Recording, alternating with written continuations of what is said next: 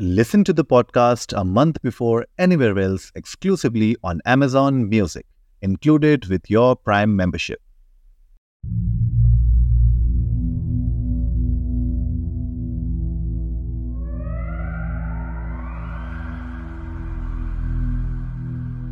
शैतानी ताकतों के आगे इंसान की कोई हैसियत नहीं है उस ताकत से आपका सामना कब और कहाँ हो जाए कोई नहीं जानता पिछला जो एपिसोड था, घुल के बारे में, उसी को लेके एक कहानी है, और जो मैंने अलग से रिकॉर्ड की है, और ये कहानी भी काफ़ी क्रीपी है। राजस्थान के इरफान की ये कहानी है। मैं राजस्थान का रहने वाला हूँ।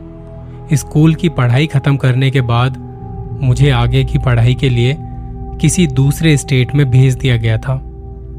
कुछ कारणवश मैं उस यूनिवर्सिटी का नाम नहीं बता सकता, जगह का नाम नहीं बता सकता। नहीं तो बाद में शायद मुझे ही दिक्कत हो। वो एक इंटरनेशनल यूनिवर्सिटी थी, जो तीन साल पहले बनी थी। पहाड़ों पर बनी ये यूनिवर्सिटी बड़ी खूबसूरत थी। आसपास जंगल थे। वहाँ से रिहायशी इलाके थोड़ी दूरी पर थे। बाहर से आने वाले बच्चों के लिए यूनिवर्सिटी के अंदर कुछ हॉस्टल बने हुए थे। हमारी यूनिवर्सिटी के प्रिंसिपल का मानना था कि बच्चों को डिस्ट्रैक्शन से बचाने के लिए इंटरनेट और सोशल लाइफ से थोड़ा दूर रखा जाए। इसलिए यूनिवर्सिटी सबसे अलग थलग इलाके में बनाई गई थी। हॉस्टल में रहने वाले स्टूडेंट्स सिर्फ़ इंडिया से ही नहीं, बाहर की कंट्री से भी कई बच्चे यहाँ पे आए हुए थे। मेरे एडमिशन के कुछ ही दिन बाद एक लड़का आया था। उसका नाम था वाहिद। वो सऊदी अरेबिया से आया था। पढ़ाई में काफ़ी अच्छा था। उसका स्वभाव सबसे मिलजुल कर रहने वालों में से था। किसी को भी कोई मदद चाहिए होती थी तो सबसे आगे रहता था। हर कॉलेज यूनिवर्सिटी की तरह यहाँ पे भी कुछ स्टूडेंट्स थे जो रैगिंग किया करते थे। वैसे रैगिंग शब्द अपने आप में ही किसी भूत से कम नहीं है। और उन स्टूडेंट्स के निशाने पर था वाहिद।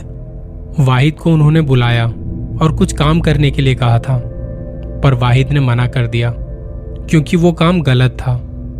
इसके बाद वो सारे स्टूडेंट्स वाहिद को परेशान करने लगे, और एक बार तो उसे अकेले में मारा पीटा भी, जिसके बाद मैं और मेरा दोस्त प्रिंसिपल के पास गए। हमने वहाँ उन लड़कों की कंप्लेन कर दी।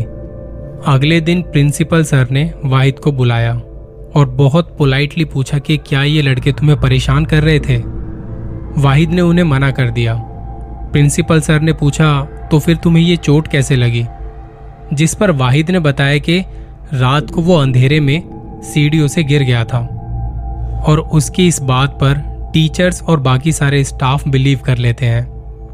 प्रिंसिपल के ऑफ़िस के बाहर आने के बाद हम लोग अपने अपने रूम में चले जाते हैं। रैगिंग करने वाले लड़कों को ऐसा लगा कि वाहिद ने हमसे कहा है प्रिंसिपल से शिकायत करने के लिए। इसके बाद फिर से उन लड़कों को वाहिद अकेला दिखाई देता है और वो उसे मारने लगते हैं। हमने जब अगले दिन वाहिद को देखा तो उसके शरीर पर चोटों के निशान थे। ये देख के हमसे भी रहा नहीं गया और हम रैगिंग करने वाले ग्रुप के पास जाने ही वाले थे कि वो लोग ऐसा क्यों कर रहे हैं। मगर तभी वाहिद ने हमें रोक लिया। उसने हमें कहा कि तुम लोग बीच में मत आओ, बात ज़्यादा बढ़ जाएगी। मैं अपने तरीके से उन्हें देख लूँगा। उसकी ये बात हमें समझ में नहीं आई और हम अपने अपने रूम में चले गए। हमारी यूनिवर्सिटी के हॉस्टल में तीन कमरे ऐसे थे जिसमें किसी को जाने की परमिशन नहीं थी। पता नहीं ऐसा क्यों, वो कमरे बिल्कुल खाली रहते थे और वहाँ कोई लाइट भी नहीं थी। उस दिन मैं उन्हीं खाली कमरों के सामने से गुजर रहा था। तभी किसी एक कमरे में से वाहिद के अरेबिक में कुछ बात करने की आवाज़ आ रही थी। रात का टाइम था। मुझे लगा कुछ कर रहा होगा। मैंने सोचा वाहिद से सुबह इस बारे में बात करूँगा। मैं अपने रूम की तरफ़ चला गया। बेड पर जाके लेटा तो मुझे वाहिद की फ़िक्र होने लगी। यही सोचते सोचते मुझे कब कब में नींद आ गई पता नहीं चला। सुबह साढ़े चार बजे के आसपास मेरी आँख खुली। मैं वॉशरूम में गया तो देखा कि जो स्टूडेंट वाहिद को परेशान कर रहे थे, उनमें से एक लड़के का नाम था आशीष। और मैं क्या देखता हूँ? आशीष की डेड बॉडी मेरे सामने पड़ी है। उसकी डेड बॉडी बड़ी बुरी हालत में थी। जगह जगह से उसका शरीर फाड़ा हुआ था। खरोचों के निशान थे। उसके खून और मांस के टुकड़ों से पूरा वॉशरूम सना हुआ था। मैं तभी बाहर आया और सिक्योरिटी गार्ड्स को बुलाने लगा। जब वो लोग आए तो उन्हें बताया कि वहाँ वॉशरूम में आशीष की डेड बॉडी पड़ी है। जब तक उन्हें लेके मैं वॉशरूम पहुँचा तब तक वहाँ सब कुछ साफ़ हो चुका था। उस वक्त मेरी आवाज़ सुन के बाकी स्टूडेंट्स भी आ जाते हैं। और मेरी नज़र उस भीड़ में आशीष पर पड़ती है, जो कि बिल्कुल ठीक वहाँ उस भीड़ में खड़ा था। सबको लगा कि मैंने कोई बुरा सपना देखा होगा, या मैं नींद में हूँ। आशीष मेरी तरफ़ देखे जा रहा था। उसका बिहेवियर कुछ बदला हुआ सा लग रहा था। हम लोग अपने अपने कमरों में चले गए। मेरा दिमाग शांत नहीं हो रहा था कि मैंने अभी जो देखा था वो क्या था। सुबह जब क्लास के लिए गया और आज मेरी नज़र आशीष पर ज़्यादा जा रही थी और वाहिद तो बिल्कुल गायब हो गया था, मेरा मन बेचैन होने लगा। जहाँ मैंने आखिरी बार वाहिद की आवाज़ सुनी थी, मैं वहाँ गया। मेरे पास टॉर्च थी। उस बड़े से कमरे में वाहिद को ढूंढ रहा था मैं। वहाँ मुझे वाहिद तो नहीं मिला पर खून से बना एक निशान था वहाँ फर्श पर, जो दिखने में बड़ा अलग और अजीब सा लग रहा था। मुझे तो कुछ समझ ही नहीं आ रहा था कि ये हो क्या रहा है। मैं कमरे के बाहर निकला और गार्ड्स की नज़र से बचते बचाते मैं अपने कमरे में चला गया। मुझसे खाना भी नहीं खाया गया और रात भर यही ख्याल आते रहे। फिर कब कब मैं सो गया पता नहीं चला। अगली सुबह कुछ लड़के मॉर्निंग वॉक के लिए जल्दी उठे और बाहर चले गए। हमारी यूनिवर्सिटी बहुत बड़ी थी। वो लोग एक ट्रैक पर घूम रहे थे।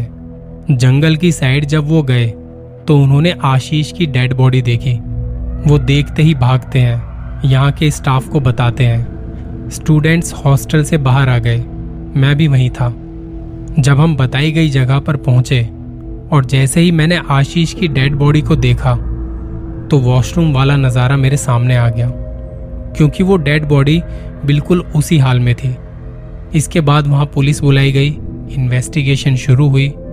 उसकी डेड बॉडी को पोस्टमार्टम के लिए भेज दिया गया, पर उसकी पोस्टमार्टम रिपोर्ट क्लियर नहीं थी। पहले लगा कि किसी जंगली जानवर ने ऐसा किया होगा, पर रिपोर्ट में आया कि यह किसी जंगली जानवर का काम हो ही नहीं सकता, क्योंकि किसी जंगली जानवर के दांत इतने बड़े और नुकीले नहीं होते, जो कि किसी इंसान की हड्डी में छेद कर सके।